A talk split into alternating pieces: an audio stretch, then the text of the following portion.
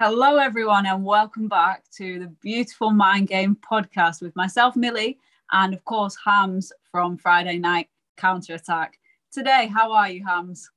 Today, I'm very good, thank you. I had a really long day yesterday, and it was just nice to come back and have an early type of recording for this podcast as well. I'm really looking forward to seeing um, what kind of guests we have on today. And this is a guest that, once again, Millie, you haven't told me anything about. And you said, you know what, just come on to this one, enjoy what we have, because it's a very different topic completely.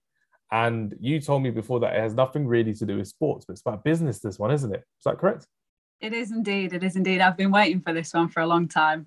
Um, yeah, so on the podcast today, we have someone completely different, but an amazing guest, like always. Um, so it should be really, really good. It is businessy, it is entrepreneurial, it is sporty. Let's add that one in. He is, is businessy um, a business term? It is now. It is now. It is now. We've, we'll go with it. We've trademarked it.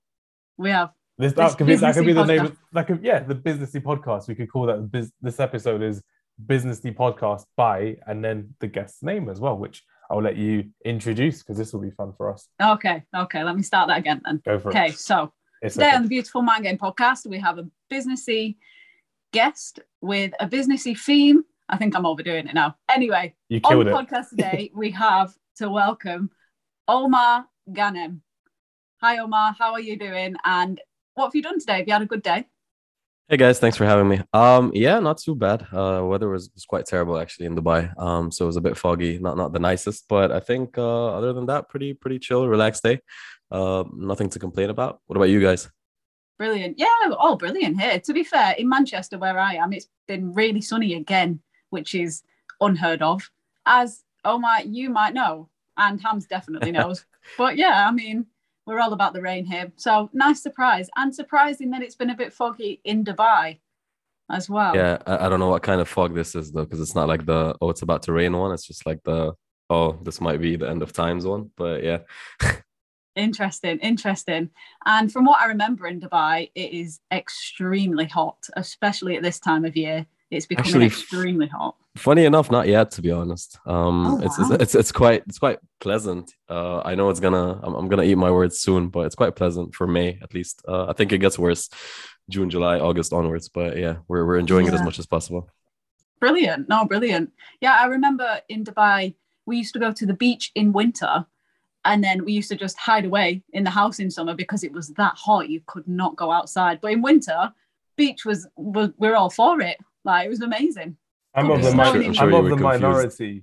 I'm of the minority that actually went to Dubai in the summer where all the tourists were by the pool and inside, and there's like me and my cousins just lounging around on the beach because we were like, oh yeah, it's boiling hot, but got to make the most of an empty beach in Dubai, don't we? Because no one really wants to go out besides the locals. So we're like, yeah, let's, let's have fun. Done that twice now, which has been really good fun as well. But um, I'm I'm one for all types of weather. I can I can brave it in the heat, brave it in the cold. So if there's a sandstorm coming in the bioma, hopefully, hopefully um, we'll get through it as well. Because I know you said fog, but I'm thinking more of like Fast and Furious Seven when there's like a sandstorm. Mission Impossible Four, Mission Impossible Four. That was when the sandstorm came, which is which is the case. But no, I'm looking forward so, to see how, how the weather so progresses there, in Dubai as well.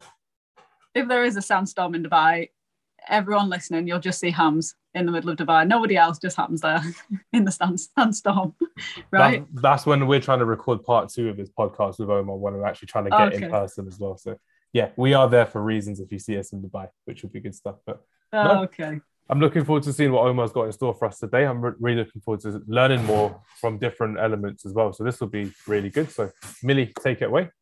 So Omar, let's get back to it.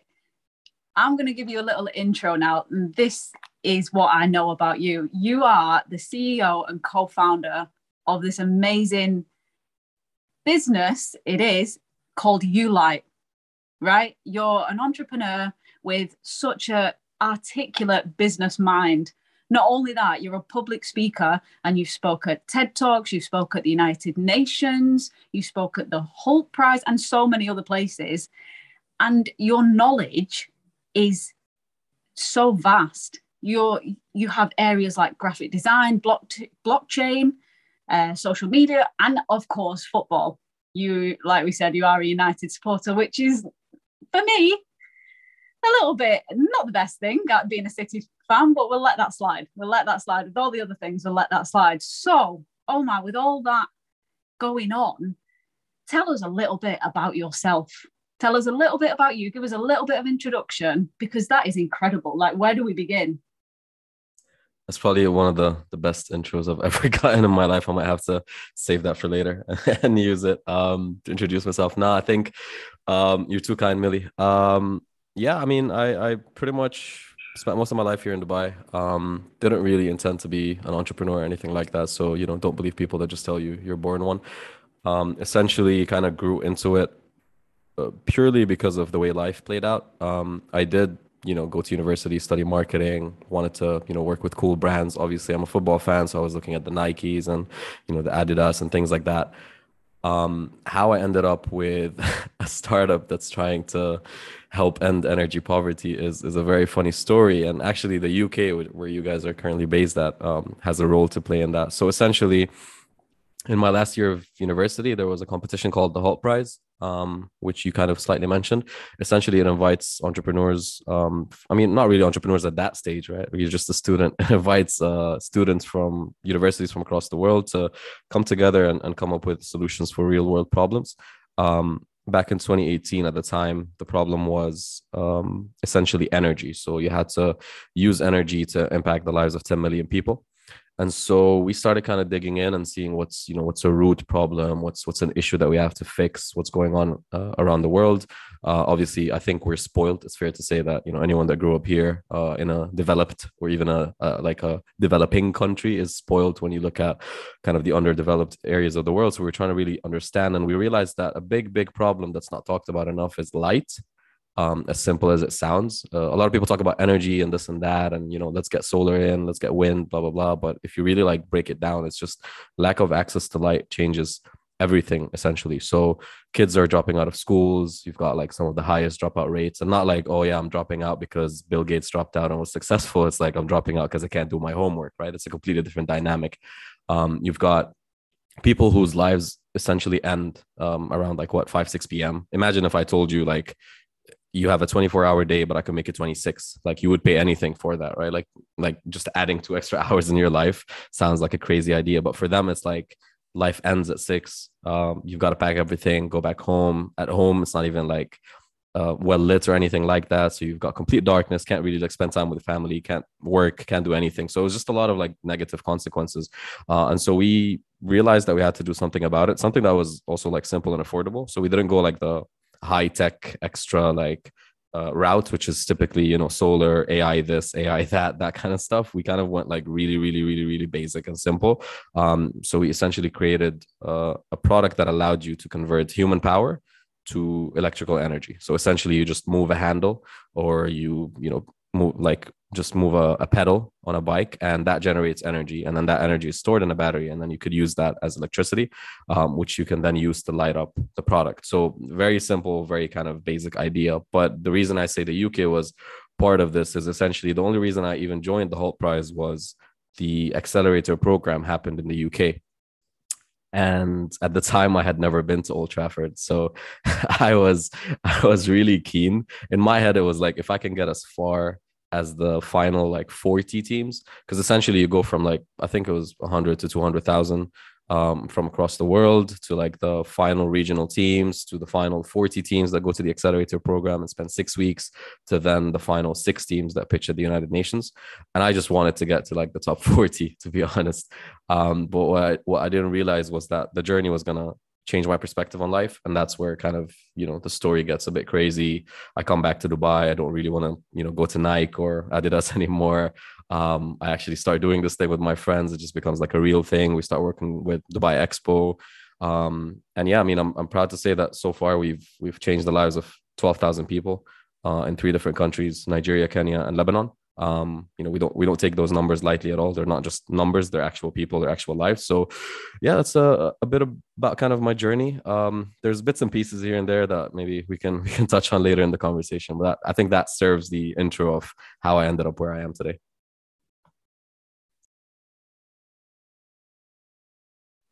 Um, no. Go on hams no i was going to say the fact that millie introduced you the way that you did and you reciprocated by telling such an amazing story of your life and you summarized it really well as well. There's probably so much more that we still have to learn from you as well. Like you said, we can get back to it later in the podcast. And I thought what, what what I really liked is the fact that a lot of people out here they'll always put facts and figures on and then they'll just move on from it. But the fact that you've actually touched these people's lives in three different nations and two different continents as well, it is incredible how you've worked through it as well. But what I wanted to kind of know, and hopefully our listeners can kind of pick up a thing or two from you, Omar, in this one as well, is what kind of drove you to start this kind of um, challenge? Because it's, it's a really big challenge to actually go from into a, an energy source that, like you said, isn't really picked upon as much as a lot of other companies or a lot of distributors as well in terms of energy. So, how did you kind of figure out your first few steps before actually getting into really understanding it a bit more? Did you have to study for it? Did you have to network with different people to understand um, how you were going to get through with you? Like, how did it kind of work for you, Omar? Yeah, that's a good question. I, would say a bit of everything. Essentially, you have to really like understand. Um, so we, we did a lot of reading for sure. We tried to see why were the other solutions not working. Because the thing is, like, I think from the outside looking in, you think like oh africa there's a lot of sun so therefore solar power must work like 100% like that just makes sense on paper. But then when you start digging in you realize that like governments and, and countries were essentially deploying like a lot of resources into solar projects but they were constantly failing either because a they were not maintained or b because they were just abandoned or the conditions were just like too tragic to even continue the project. And so you'll see pictures of like houses with solar panels on top that just don't work anymore. Or you'll see like cables that are cut. You'll see like houses that are supposed to have solar panels on, on top but they got stolen. Like there's just so many different factors because you're dealing with such like fragmented markets that are very vulnerable and obviously very like underserved. So like stuff like um, you know road infrastructure and safety and security and like that doesn't exist in that world right? So there are so many different factors. And i think a big part of it is the intentions behind it. Like what we found, especially as we started working and, and we were getting contacted by a lot of people, is um, if this happens because it's like a, a, government party running for elections and wants to win votes, typically it fails because as soon as they either win or don't win, they abandon the projects. Um, whereas if it comes from like a private company, from an entity that is just like seeking to do good or is, is trying to actually make this thing work, there's actual like follow up on it, right? Um, so that was kind of the the base foundation. What we had to continue doing though is like actually go on the ground and ask questions to the people because, and you know, this is something a lot of uh, startup founders uh, tend to kind of fall in the trap of falling in love with their product or service, where you build something and you kind of like are just so infatuated by how you've accomplished it. And obviously, your friends and family are hyping you up and they're like, wow, it's amazing. It's like the next best thing, blah, blah, blah. But then you have to really like humble yourself and realize that it's not about you, it's about, you know, the, your end customer. Um, so just to give you an idea, like we built something that we were super proud of. Essentially, one minute of cranking would give you around 45 minutes of light. So that was like a, a really amazing ratio that was unseen in the market for something so basic and everyone was like wow this this is crazy right? But the issue was the product was a bit bulky because like you needed a lot of you know cogs and screws and things uh, in in kind of the entire body of it to make that happen. Um, so when we went on the ground and we asked questions the customer the end user the people were trying to you know change their lives were telling us that you know i'd rather pay less and get less than pay more to get more and that was kind of a humbling experience because we realized well all that time that we spent um, could have been shortened had we just like spoke spoken to them first essentially right? But then obviously we took that into consideration. We kind of trimmed it down optimized the design uh, made it a lot smaller a lot cheaper. And that got us into a product that essentially is still you know doing the job. One minute gives you 10 minutes of light but is kind of like almost half the price at the moment. So we were able to kind of offer it um, to a lot more users. And I think overall, like just to touch on on the main point of the question, it's not really like a you you study something and it's over. It's it's like a constant learning uh, thing where you're just constantly learning from feedback. You're constantly looking out for what different people are doing what different you know whether it's competitors or not. Like honestly i don't i don't see anyone in the market as competition not because i'm being arrogant but like if anyone genuinely wants to enter any of the markets we're in and provide light to these people like please be my guest. Like i'll connect you personally because uh, it's part of the mission. Like essentially what we're trying to do is provide light to as many people as possible the problem is huge. It's 1.2 billion people that don't have access to reliable electricity worldwide. Obviously, we can't do it ourselves. And so I, I, always used to get this question from like investors and, you know, in pitch competitions and stuff. It's like, how are you different from this guy and that guy? And what if this big company decides to enter? And it's always like, this is such a big challenge that I really don't care if more people enter. On the contrary, I would love to collaborate with projects. Like I would love to get, you know, someone that's doing solar to get into the villages that we're in. I would love to get into the villages they're in. Like I think it's just a completely different dynamic and a completely different space. And it's something that is very refreshing because my idea of entrepreneurship and essentially doing good in the world was that I had to make a lot of money, get really rich, and then donate, which is essentially what you see um, like people just writing off checks because they made enough money to do that. But with the concept of like a social enterprise, it's very tied in. Like you only make profit if you actually have impact, and you only have impact if you make profit. Like it doesn't work without the other, right? Like they both are just intertwined. So the more units that we sell, the more money we're making, but essentially the more impact we have and vice versa. Like we cannot sell something, make money, and not have impact. So it's kind of it's just like a a very interesting business model that you know I wasn't um, very kind of aware of at the time, but obviously it grew on me. And then it's just the research. Obviously, the networking comes a bit later into the stages where you're talking to uh, potential investors, potential distributors, uh, people that can connect you on the ground. Because I mean, like a couple of guys that lived in Dubai know nothing about Nigeria, right? So you needed like someone on the ground to get started. You need the people that understood the market. You need the people that spoke some of the languages. Um, we went to Kenya as well. Obviously, Lebanon is a bit easy because Arabic, and that was a, a, big kind of partnership and one of the proudest moments that we had. But um, I think in the beginning it was really, really difficult, and even like the the whole process of just sending someone to Nigeria, a country they've never been to, particularly not even like Lagos or Abuja, like the capitals. No, like it was just go to a village somewhere and like live in one of those huts to try and actually reach those people. I think it was just a overall like a humbling experience, but definitely one that we'll never forget. Yeah, and that's just literally something that again, Millie and I we can relate to it as well in terms of when you talk about mental health and um, again, not on the scale of light and actually saving people, but, but from what we can do from our side is when people come and talk to us about, oh, there's another mental health podcast or a page that does it on social media, and they're like, what do you think of this and why are you different? We just kind of there like, well, we can be different because we're all different, but our end goal is to actually help people. is not to beat one and one to be superior to the other.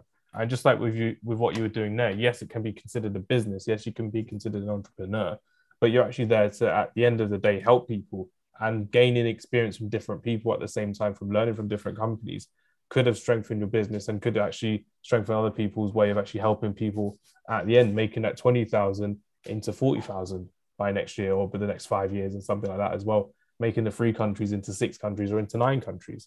And that's something that that's really opened my eyes in terms of how big the problem really is.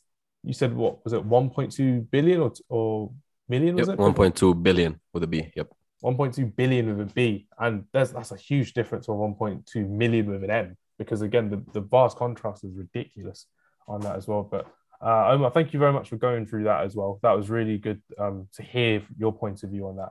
Millie, I just wanted to get your first thoughts on really how Omar's, Omar's kind of um, spoke about Ulite and how it's kind of helped. How does that kind of make you feel to know that there are people out there who aren't really talking about, oh, I'm this, I'm that, I'm an amazing entrepreneur, but I'm actually here to try and help save people and actually help people, everyday people at the end of the day as well. What are your first thoughts on that, Millie?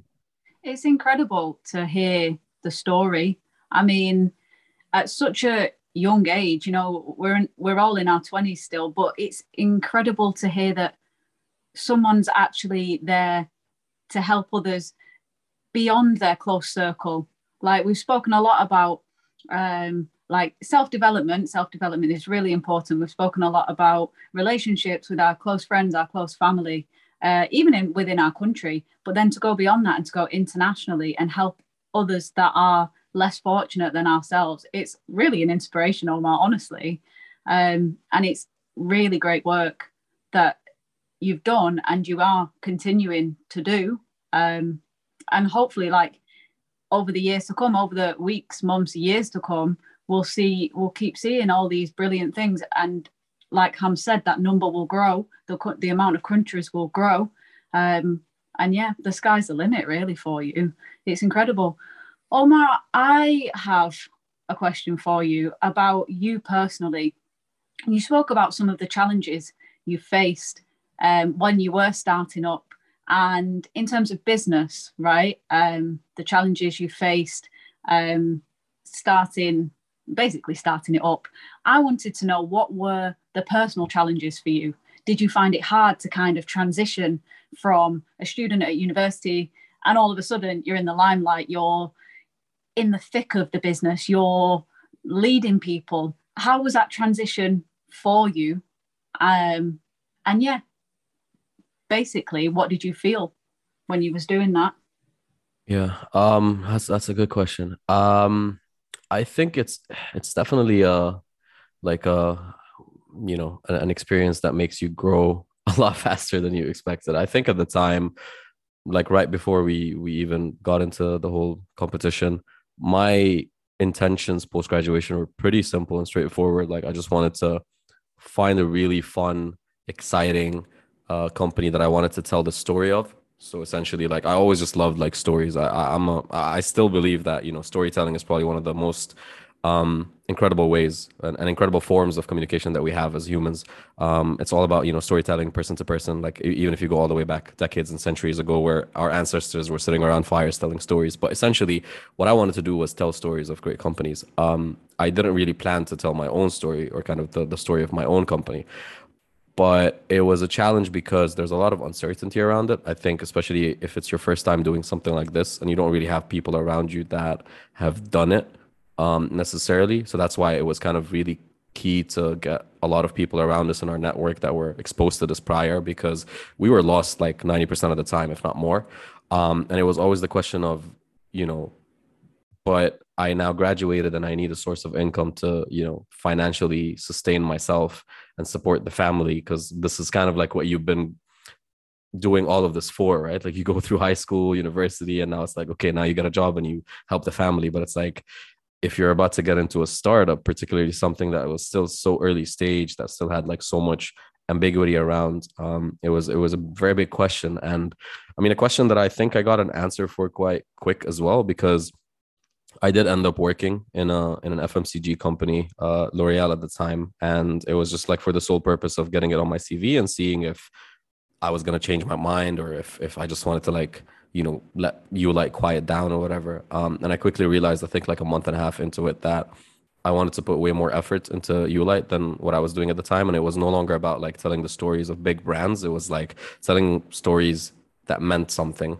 uh, at least to me that's not to say that you know any of the big brands or the corporates out there don't have stories that are good enough to tell but it was like a completely different dynamic because this felt like your your child right like you've built this yourself um, I think the turning point was the first time we saw someone's reaction to the product. Um, like you, you just you can just like never go back from that point onwards. Like once you've seen what your work has done, it almost feels like a responsibility, um, which I think can be daunting for sure. And you can almost feel like, oh, like why did I get myself into this at the very beginning? Like my life could have been so much easier if I just looked the other way or if I didn't see that banner or poster. Um, but I think the reward is obviously worth like everything once you kind of see the the feedback that you get once you see that you've changed people's lives we also do like questionnaires to track um, what happened in terms of impact and every time we kind of dig in even if it's like a 1% increase like if someone tells us that um, there's a 1% increase in the number of girls that stayed in school this time uh, this semester because they now have access to light it's like it means a lot because that 1% is like huge right so i think it was really challenging um, both professionally and mentally. Um, I think a lot of us took a lot of very difficult decisions. I think a lot of us lived in a lot of kind of vagueness and uh, uncertainty where we just didn't know like should we say yes to this job? Should we say no to that job? And i remember even being in interviews uh, funny enough we talked about nike earlier. I remember being in interviews in some of these companies and having the question thrown at me which was you now have a startup so what's your focus going to be like and what are you trying to do and will it be us or them? And that kind of you know scenario. And the answer was always very risky because you know you say the wrong thing and maybe you burn that bridge or maybe that opportunity never comes around again but you just had to live with that decision and the consequences of those decisions i think we all did relatively well for ourselves. I think Ulite ended up, you know, living up to the expectations that we had at the time as well. Uh, I still think it has a lot of potential for sure, but uh, yeah, for sure, a lot of um, I would say challenges, and one of the big ones for sure is the imposter syndrome that a lot of people talk about, but I still don't think is talked about enough because at that point in time, like you have to remember, we were what like 21, I think. Um, like we know nothing. And so I was getting invited to like TED Talks. I was getting invited to like speak like in different countries. Like I was going to to countries for the first time. And in my head, I was like, but all I've accomplished is essentially like I've put together a business plan, I've identified a key target market, I've went on the ground and did my research, and now I'm about to start manufacturing. Does that mean that I'm entitled to like teach you or educate you? Um, and it's something that you just have to grow into it, knowing that like even wherever you are, um, however little you think you know, you're still somewhere that someone else is not in or i mean just just to make that sound a bit easier you're you're somewhere that someone else might be aspiring to be in the sense of like maybe someone is trying to get those first steps. And i think that essentially you just have to kind of make your peace with and you just have to kind of really try believing in yourself a bit more. Um, but yeah for sure i think millie you you touched on something that i don't really talk about much because not many people talk about this stuff. Um, it's always like the, the, the financial freedom and the ability to do whatever you want and the not having a boss and like all that stuff is what's like you know glorified but not many people talk about like what comes with it um, and kind of the burdens that come with it. Definitely and i think hams will agree as well that all that stuff you've just mentioned the financial freedom and things like that that all stems from your self-belief. Like essentially it all comes from you and what you think and then what you think determines what you do and then that determines all the rest of it and that's what we're big on. We have touched on the imposter syndrome before haven't we hams? We we've didn't touched, go into we've touched on the imposter syndrome. We've touched on the 1% you mentioned in terms of even if the 1% of girls are having the light on we, we talk about the 1% every single episode which is great.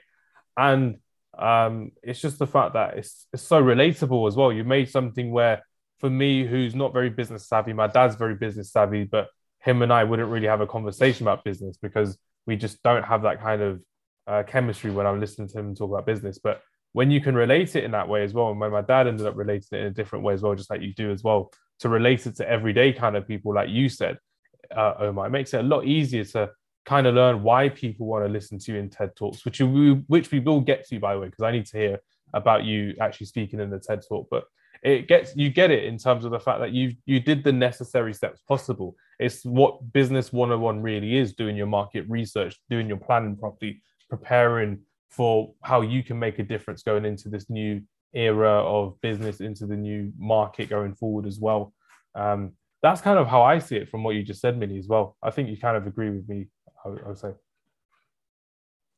um, yeah definitely 100% agree with you um, I think it's really important that we hear these types of things as well. Because, like you said, for me personally, I'm not the most business minded. Um, so it's very nice to hear something like that that can be um, implemented into everyday life, I guess. Um, once upon a time, I was an aspiring entrepreneur, but it didn't quite you, work you, out. You still are with the Beautiful Mind Game podcast. You never know where it could take us. Having Omar as a as a former podcast host, if I remember correctly, Omar, he once did a podcast as well. So that's one thing I do know about you, besides the TED Talks, Omar. You, you hosted a podcast and you've done the TED Talks. But um, yeah, just before we move on any further, Omar, I wanted to ask you just about those two things, if we could. Um, who did you do the TED Talk to? Where did you do it? And what was the main topic about it? Because I'd love to know more about it. I'm sure listeners, we don't get TED Talk um, speakers every week. So this was quite fun for me to hear about it as well. And then afterwards, I'll ask you about your podcast that you've done previously as well, Omar, if that's okay. Sure, sure. Um, I mean, that one was a lot of fun, I would say, because um, it was actually back in my own high school that I grew up in. Um, they were essentially putting the event together. They wanted to host it. Was this in it Dubai? Was, sorry. Yeah, it was still in Dubai. Um, so it was in the Westminster School, Dubai, essentially. And okay. the the trick here was I was meant to go back to like get glorified and stuff, um, which I I really don't like. I mean, Millie gave me a, a, great intro, but you know, I'm not a fan of like I don't like talking about myself much, and so to like speak about myself for eight minutes was just like absurd. Um, and I had to kind of pick something that I was comfortable doing, and so they wanted to like have me share the whole like United Nations thing, like speaking, meeting, you know, former President Bill Clinton, like all that stuff. Um, but what I really wanted to get to was like how I got there, essentially, like what were the steps and how I was once sitting in the same seats that they were all sitting in. I wore the exact same uniform with the exact same tie, with the exact same shoes, like all of that stuff. Um, and so I, I chose the topic to be more about like the the fear of failure. Um, I think that was the title, if I'm not mistaken. And the the whole kind of premise of it was, had I not made all the mistakes that I made in high school and middle school, um, and then university, I essentially would have never reached the United Nations uh, speech that I did.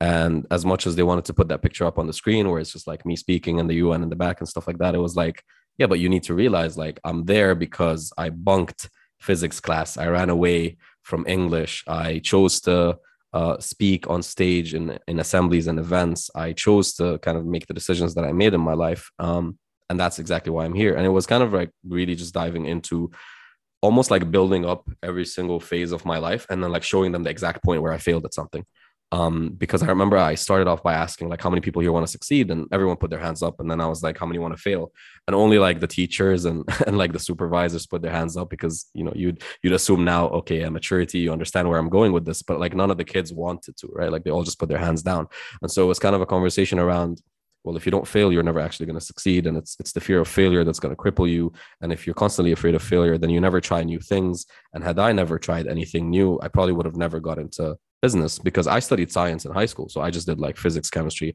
I was doing, I mean, you guys would know this. I was doing O levels and AS levels essentially. So it was a British curriculum school. Um, and so all my like uh, subjects were just science. And it was only towards like the end of high school that I was like, hmm, I don't really like this. I like talking more. I like creating more. I like making stuff, building stuff. And so let me let me switch physics for business. So I essentially dropped my physics AS level for business. Um, and had I not made that decision, I never get into marketing. I never go into university. I never study what I study. I never find out about the Hult Prize. I never start ULITE. I never go to the United Nations. It was kind of like it was me drawing that out for them and then saying, okay, so now wherever you are, like, what are you afraid of failing in? Um, and you should like just fail as fast as I think the the quote that I put in was what was it? Fall fall forward, fall fast, fall often, something like that. You did did you ever wonder what the secret to success is? Believe it or not, it's failure. Your fear of failing is the there you go. Yeah. Yeah yeah. Qu- quite a number of years ago so i don't remember the exact script or whatever but yeah it was pretty much it and i think it, it got a, a, good reception. A lot of people kind of resonated with it and that was the whole point. Like i wasn't trying to go there and flex the fact that yeah i went to the united nations. Like that's not the point. Um the point was if you start doing stuff that you're afraid of failing in you probably can come back in a couple of years and you know dwarf the achievements that I've uh, gotten to, and that was kind of the whole premise of it. Um, but yeah, it was. I think it was. It was really fun to have that in my in my high school because I think it's kind of like full circle. So while everyone else was just listening in, in my head it was like, wow, like nostalgia, like look where where we started, how far we've come. Um, like that whole kind of come back full circle thing was just really crazy at the time. Yeah, for anyone listening and they want to watch the full video, we'll leave it in the description below. But it's the TED topic uh, is called How I Made Six Figures at 22. And It's from 2019, and it's one and it's one with Omar uh, as a as a TED speaker as well. So we'll leave that in the description below. But Millie, before we move on to me asking Omar not just about uh, Manchester United and how bad they've been recently, so we can we can mourn our pain together, and mostly about his podcast as well that he he previously did as well. I wanted to know if you can kind of relate to the whole full circle aspect that um, Omar went through when he went back to his school and he actually got to deliver in terms of how you got to go back to Blackburn after training with them as a younger player, and then now you're you're the time speaking, you played with them the last season as well. Can you kind of relate to the fact that you get a lot of closure and you can understand a bit more about yourself by going back to a, a similar place and really reminiscing in how you were once five, six years ago compared to now, like Omar said? Yeah, I mean, what a great link, Hams. Brilliant link. Um, I didn't even think of it myself. Um, no, definitely. I mean, this year I have come back to Blackburn after six years or more of being away. Um, and we train at the same place. We don't play at the same place, however, I have played there before. And definitely, when I walked into the training centre the first time, there was that sense of nostalgia. The fact that I left home, and me leaving home was the start of me um, kind of achieving, going for my goals and achieving what I wanted to, but also with a lot of failure involved. Like it wasn't a straight journey, it was left, then right, then up, then down.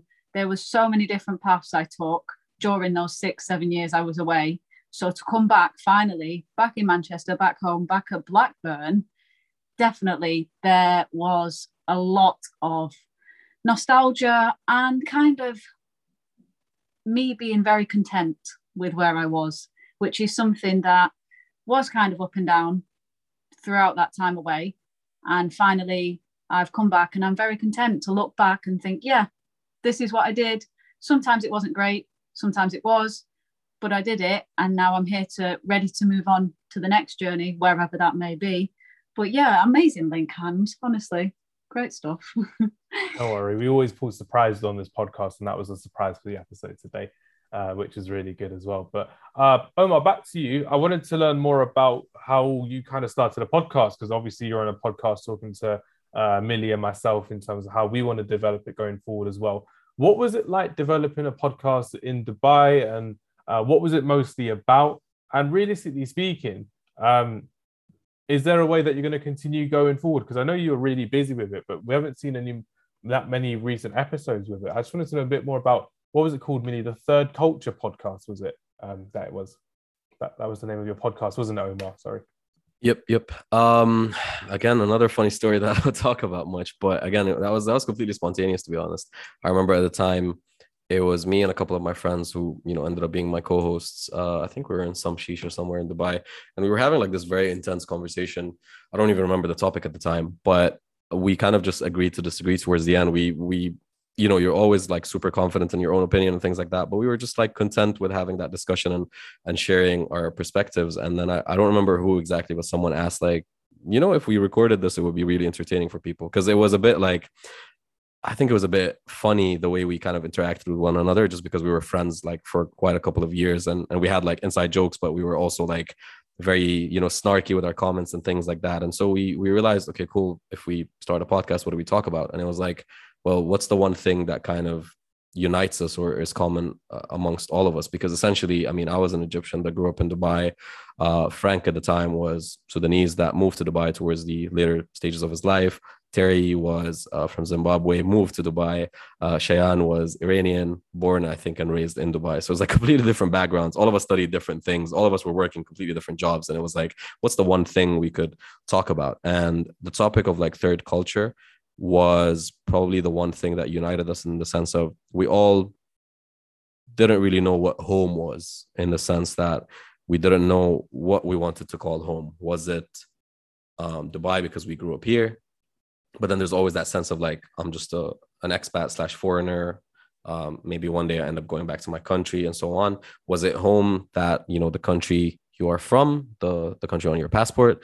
But again, that was a question of, well, I haven't been to Egypt in like 10 years. So am I really calling that home? Right. Um, so that was the challenge. And we realized, you know, as we were talking about it, that obviously it's not just us that go through this. Um, there's a lot of people that can relate. Pretty much everyone in Dubai essentially could relate. Uh, so we really just wanted to have you know a podcast that was centered around those topics and like how you feel about identity crisis and when someone asks you that question that was kind of the the initial premise like when someone asks where are you from like what's your answer um because no one ever has like a an easy answer for that right but we then Unless they're like to... english and they were born in england and they've got english for like seven eight generations but yeah that's the only kind yeah. of people who yeah. Like, oh yeah i've got irish in my family or i'm portuguese uh, by descent that type of thing but um, exactly sorry to interrupt there omar i just wanted to ask you what is identity crisis to you because for me it's no, it's never really something i've identified with in terms of how you kind of discovered in terms of well for me for example who's I'm a British Indian man living in England. I've always identified myself as a British Asian um, man. But whenever says, whenever says, whenever someone says, "Where's home for you?" Um, I'll have like a really cheesy answer and be like, "Oh yeah, my mum's house is my, is my is my home for me." Even if I'm living by myself or with my wife at the moment, I'll just say, "Oh yeah, my mum's house is home for me." So I'll say that. But what is identity crisis in terms of like nationality for you, Omar? Just so I can yeah, understand. But, yeah, but what if your mom's house was was not what your mom considered home? is kind of the question yeah. there, right? Like, what if your mom's house is in the UK, but your mom thinks that her home is back in India, for example? Um, so then where do you feel like you're from? It was just a question of like for me, mm. for example, I'll just use my myself as an example here.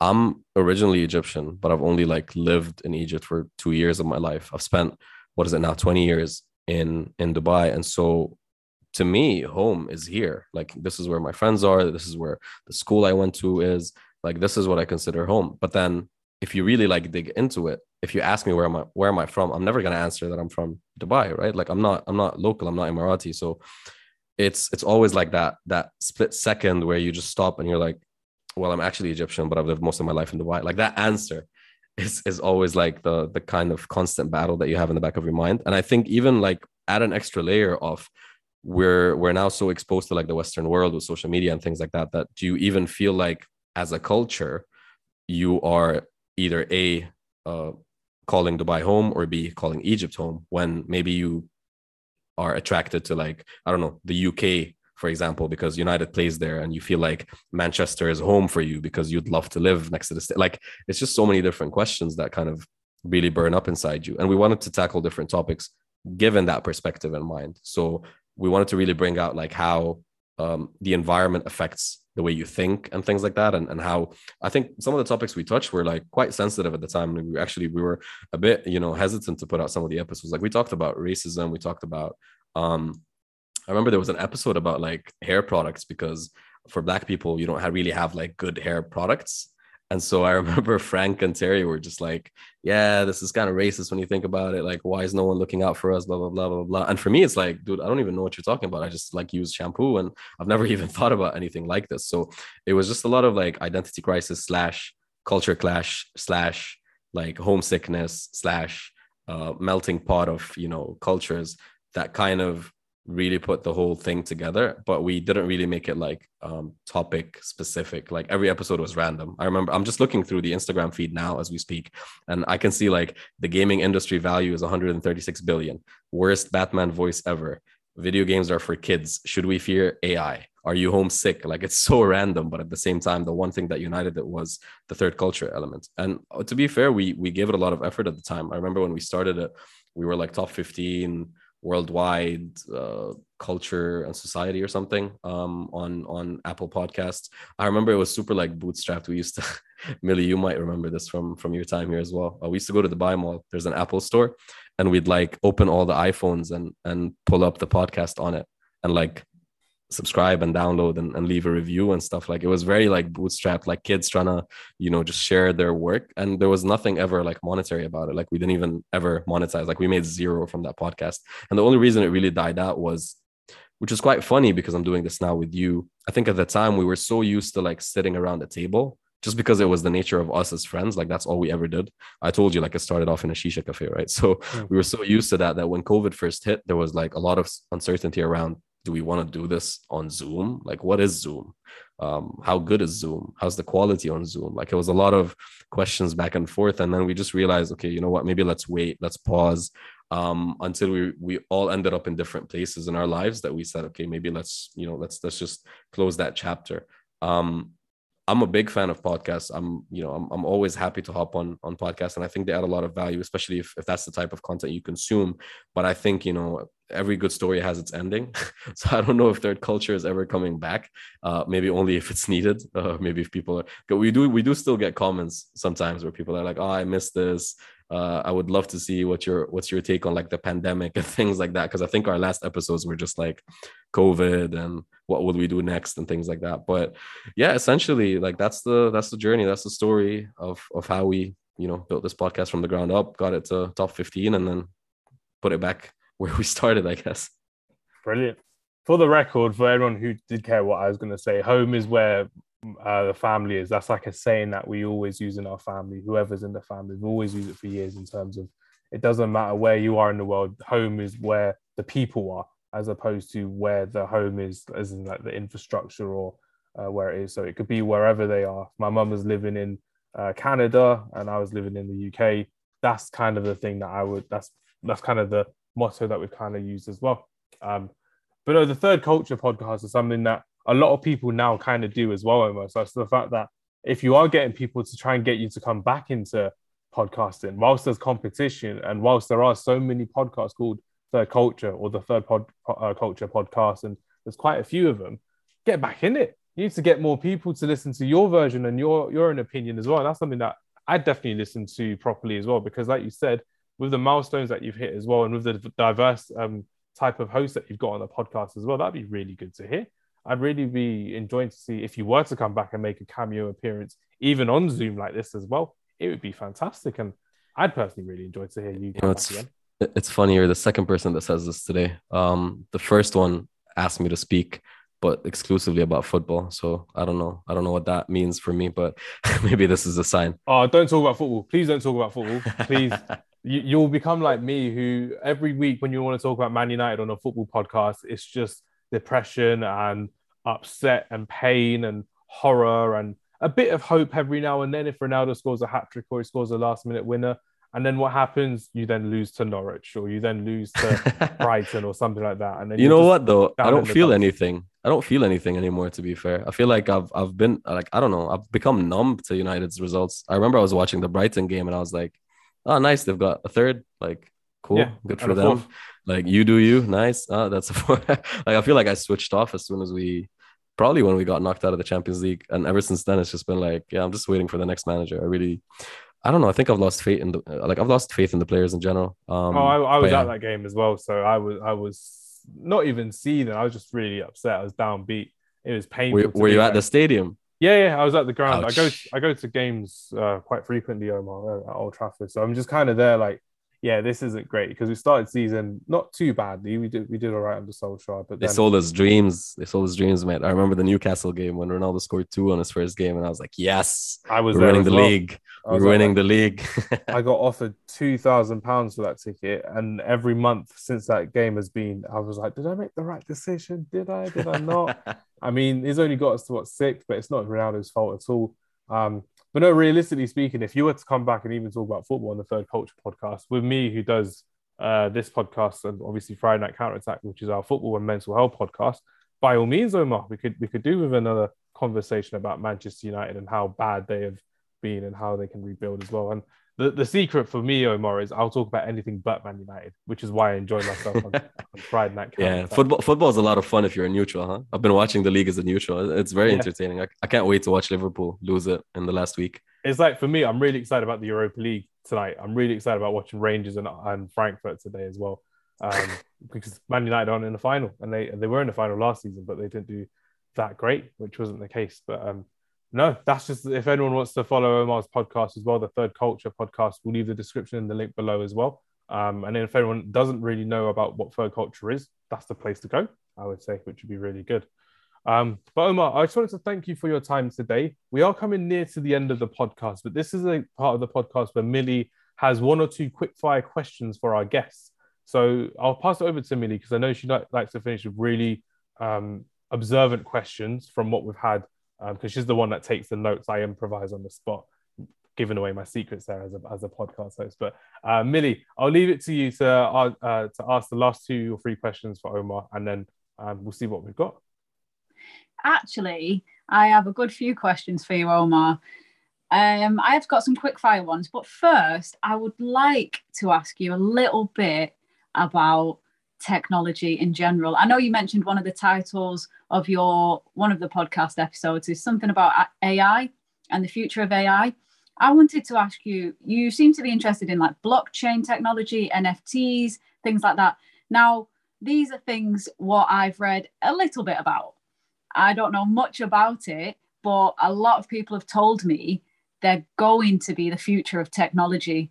Now, for someone like me or for someone who don't even know doesn't even know what blockchain is or what an nft is how are these things going to change technology? If if they are going to change technology how are they going to change? And why is it important that general people like me why do we need to know about these things in the future? Nice. Okay so crypto and, and nft crash course. Um let me try to simplify it really. I think everyone everyone has a, a, false i mean not everyone but like this the skeptics are typically have a false perception of what crypto and nfts are. And i think because it's so decentralized people tend to think oh it's all like money laundering and things like that. And you forget like there's money laundering happening all around you probably at the kebab shop on the street. Um essentially what nfts and crypto are in in my humble opinion uh definitely the the kind of the natural evolution of technology and, and the internet and social media. But if I had to start with, let's say, NFT, for example, let me give you a very basic uh, example. Your plane ticket, like the ticket that you buy from Emirates or whatever to get on a flight in the future is probably going to be an NFT, not because it's going to be worth like a hundred thousand dollars and it's going to have a, a, picture of a monkey on it or whatever, like your perception of the space is, but because it's going to be a contract because essentially what your ticket is it's a contract it's just between you and the service provider which is the airline. And so nfts are essentially smart contracts where on the blockchain you can verify the ownership. So i can tell that millie and only millie owns the ticket that has the seat number 34 6 like d on the airplane that's flying at 12 a.m from uh, heathrow for example right? Like that's just what an nft is meant to serve in terms of like a utility right? The only thing is the first utility or the utility that's getting the most exposure is art. Um, and that's where it gets a bit ridiculed because even though art is subjective, and I mean, I, I think it's absurd for people to call, you know, some of the stuff we see online now art, like all the different, you know, monkeys and, and cats and dogs and things like that. Um, but again, it's just like this has been probably the first wave of onboarding where people are now starting to understand like the power of NFTs. People are making generational wealth purely based off of the fact that they're just early and they've acquired things that people are obviously putting value on based on supply and demand. So if you know that there's only ever going to be 10,000 pieces of this one unique thing, which is, you know, an art piece in this case, you kind of assign a, a value to it. And I think it would work pretty much the same way in the traditional space. Like if I just tell you there's only 10,000 Air Force Ones ever going to be made or whatever, like there's already kind of a a cult there, right? Like you've got sneakerheads, you've got like Pokemon card collectors, you've got these things in real life. I think it's just the media and the false perception, and obviously like the amounts of money that are circulating. Um, in terms of crypto, that's a kind of a almost a different story. I think the whole decentralization concept and the tech that's being built is just really exciting because you look at the internet and how far it's gotten us. Now imagine like taking an extra step where like your identity online is going to be essentially owned by no one other than you, right? Like you'll no longer have to give up like your because I think this was probably the the funniest example of talking to someone that doesn't understand the crypto space and like introducing them to it. I remember I was trying to help a, a friend set up a PayPal account. And in the process of setting it up, like PayPal asks you for your address, your zip code, your number, your email, your full name. Um, you have to upload your documents, your ID, and so on, right?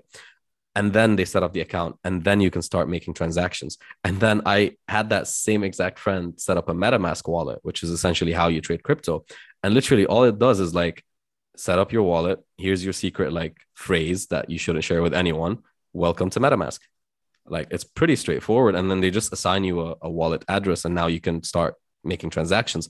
And it's it's it's coming to the light i think especially with like a lot of the situations which are unfortunate but like with the war with everything happening between Russia and Ukraine and things like that. Like people whose currency has been hit, obviously, because of all the sanctions, they went to cryptocurrency because it's decentralized. It's not a government. It's not a bank. It's nothing that's got, you know, any influence. I mean, arguably indirect influence because of the stock market crashing and things like that. But it's not like hyperinflation could change, you know, the amount of Bitcoin that exists or anything like that. So I think it's really going to be the next step in terms of just financial institutions, in terms of tech, in terms of the internet in terms of um, obviously like just our ownership over our data and the assets that we own online. I don't know if you guys are gamers or if you've ever played like video games. That's an area specifically that I'm very passionate about in in the blockchain industry because the idea of being able to play FIFA. So let's talk football, right? Like you've played FIFA, you've played Ultimate Team, you've probably spent money like opening packs.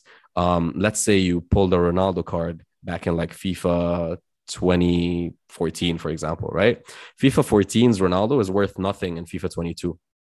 But if FIFA 14's Ronaldo was an NFT, you probably could have sold it for a lot of money and then use that money again in FIFA 22. Like that excites me because the ability to essentially own assets in games and even like own land in games. Like imagine if you're playing Fortnite and every single time you go to like a certain part of the map, you know that that like part is owned by you and no one else can have that like on the blockchain forever it's ownership assigned to millie so i just think there's a lot of different you know areas and and i think we could talk forever about crypto and, and nfts but i just think now especially as someone that maybe doesn't understand it it's the time to start reading about it because very soon it's going to be the norm and you're going to start realizing like oh i should have picked this up sooner because once the plane tickets become nfts and once you know all the contracts become nfts and once everything becomes on the blockchain because that's the best way to transparently verify stuff. Because right now like if you if millie sends hams like a hundred quid on the blockchain i can see it.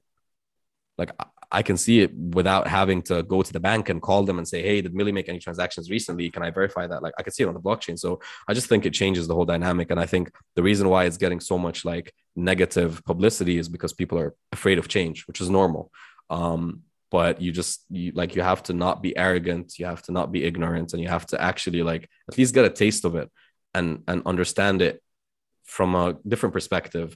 One that's not really like, oh, it's pictures of monkeys, it's stupid but from one that's like, wow, the tech excites me. Like I don't understand how people can be bearish about technology. Like it's it's literally the entire foundation of everything that we have right now. Zoom, Netflix, Facebook, Instagram, like that's all tech. And if I now told you that tech was going to the next level, how can you then say no, no, no, I want to stay where I am? Like it's just it baffles me sometimes. But yeah, I mean, it's it's just a it's a matter of time, I think. Uh, but very soon, I would say probably in the next like five to ten years, I think it'll become the norm in a lot of different areas. I just read the other day that Instagram is integrating NFTs on on their platform, uh, starting from the US. So could be pretty interesting to see how you know mass adoption happens.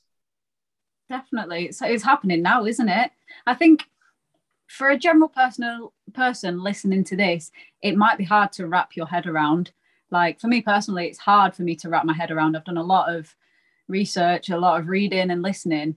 But when you say NFT, so non fungible tokens, and when you say blockchain, they're concepts which are very hard to grasp. But you're right, like technology is advancing and we should advance with it. Um, and you're right with the plane ticket from the beginning. That could essentially turn into an NFT.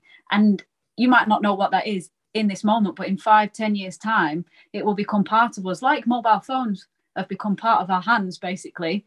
We have them all the time, every day. But 10 years ago, that wasn't the case, was it? So I think it's important that we realize that there is something happening in the technology field. And yeah, we should move with it. And it'll relate to everything. It'll relate to sports, to business, to life in general. So yeah, really important. And I've been dying to touch on this the whole series. So thank you for explaining it really well as well, Omar. I have two more questions for you. Really quickly, the first one your definition of success. What does success look like to you? Hmm. Um, it's a tricky one. I would probably say, I want to say freedom, to be honest. Um, I think I would look back on my life and say that that was a success once I reach a certain point where I've achieved a certain level of freedom. And it doesn't necessarily only have to mean financial freedom, but I think also just freedom from a lot of kind of the the hurdles and the burdens of life in general, where it's like you have to worry about this and that, and oh my god, and da da da. I think like once you've reached that state of freedom where you could really just do stuff that you enjoy doing for the sole purpose of enjoying them, um, I think I would probably reflect on that and say that's success. Brilliant. Yeah. Brilliant. We've not, I, we've actually not had that before, but yeah, brilliant answer to be free with yourself. Um, no, great stuff. Final thing. What are your three favorite things to do in Dubai?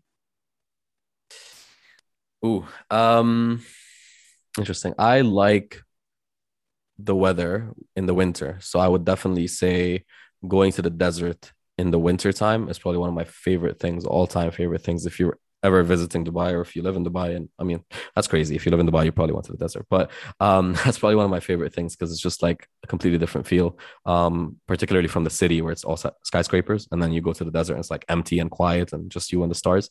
So that's one. Two is I'd probably say the food. Like, I think we're just blessed here, especially I remember going back to the UK and like having to ask, is this halal? Is that halal? And like having to try if it even has flavor and things like that. I think like we're so spoiled for choice here that you could just pretty much eat anything you want. And there's always like a new restaurant opening up. So second would definitely be eating. And then third, mm, that's a tricky one because I have to choose between. Yeah, I mean it's very rare, but it's probably one of my favorite things to do ever. Really, uh, playing football in the rain. To be honest, um, as little as it rains, I think whenever it does rain, that's like when we all go out and, and get the ball and, and start playing football. Like that's probably one of my favorite things ever because it just I think it feels surreal. I don't know what it is. Maybe you guys are used to it because it rains all the time, but over here, maybe it's like that that element of like you don't really see this much and you feel like it's almost like magic, right? Like it's just raining and you're playing football and you're just having fun and you know the slide tackles are a lot more fun then. So um, probably those three things. Football in the rain is great I love it. It's the best feeling, definitely. But you know what? When it rains in Dubai, it rains. It really, really rains, doesn't it? I mean, it just pours down that desert rain, I guess. It was literally, but, you had the saying right there when it rains, it pours in Dubai. Literally, that would have been the, the actual tagline as well. Because you did it for me. Yeah, that's okay. That's what we're here for at, at the end of the day, which is good stuff. But no, Omar, thank you very much for going through your three things that you really enjoy about Dubai as well. Um, next time when we're in Dubai, we will have a part two to this podcast because this was just fantastic. And it felt like our own little TED talk, didn't it, Millie? The fact we got to learn so much from so many different elements of business, entrepreneurial, uh, entrepreneurship as well, um, and life in general. I thought it was fantastic. And um, Omar, if you do go on any more podcasts, you may have to start charging people for the amount of free knowledge you're giving out to them um, to them as well, which, which is great fun to listen to. nah, well. it's, it's it's value first. That that's that's the name of the game, right?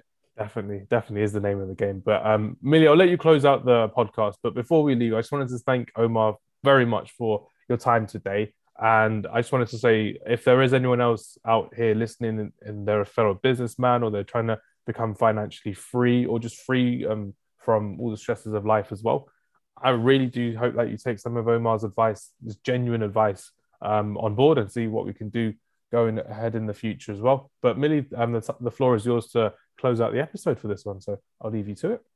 Yeah, no, brilliant stuff, Omar. Honestly, it's been really good for us to learn from you and we've enjoyed you. We've enjoyed speaking to you. We've enjoyed all the topics you've brought to us because, like we said at the beginning, we don't usually speak about these kinds of things. So, yeah, it's been brilliant. Last two things, really quickly where can we find you, Omar? If somebody's listening to this and they want to go and find you, they want to see what you're up to, where can we find you? Oh well, uh, probably Twitter might be the easiest way to get in touch. Really, I, I, would say LinkedIn, but it's always like spammy these days. Um, so probably go to Twitter, just Omar seventy seven. I tried to go with just one seven for Ronaldo, but it was taken. Um, but yeah, just Omar seventy seven on Twitter. I sent a LinkedIn request, so hopefully you don't think it's just another random guy. So hopefully you will recognize me from my face. So that, that's one LinkedIn request you can accept. So it's not just spam. Gotcha. Done.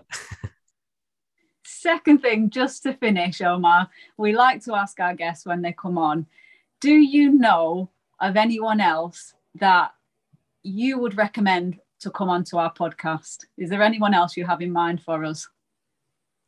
Oof, I probably know a couple to be honest. It just depends on what topic you wanna you wanna talk about. Um, because I mean, because of the nature of all the stuff that I do, I've just got like such a weird random network that if you ask me for like someone that works in car insurance, I could probably find you someone. But if you ask me for someone in crypto and blockchain, I could too. I think I might have someone in mind though, um, for the next episode. Am I supposed to like give it away or do you like make it a surprise for the show? Surprise it. Oh. Yeah, we'll surprise it. We'll surprise okay. it we'll surprise it. We'll surprise it because there'll be so much that we can we can learn from as well. We can have we can take a pick at the amazing network that Omar's already built up as well. So that'll be really good fun as well, and it'll give our listeners some surprise as well for the next time we get um, another guest on that is non-sporty, which is really really good. Um, but yeah, Millie, thank you very much for your time today. It's been excellent to learn more from another surprise guest that you've given us, which has been great as well. And basically, the surprise was basically getting to chat to Omar and to learn from him and to really understand the thought process of how a young entrepreneur, who again is is someone who is isn't a resident of Dubai, he has to um, do things differently. Again, learning in English school in a different country. I feel like even those things that people think it are a standard, they're still crazy to me that people have to learn multiple languages and they have to think in different languages as well. The one percent you mentioned earlier, Omar, about the fact that it meant it meant so much to you as well, just on a personal level. I thought that was fantastic. So, Omar, thank you very much for your time today. Millie, the floor is yours to close it out. Just again from me quickly, thank you, Omar. Um, it's been great, and yeah, just to re- reiterate what Hamza said, um, brilliant to have you on, and good luck with everything in the future. Thank you, everyone, for listening to this episode. Please find us at our Instagram at the Beautiful Mind Game. And you can also find us on Friday Night Counter Attack as well. So please share if you like this episode, and we'll see you next time. Thank you, everyone, and goodbye. Goodbye.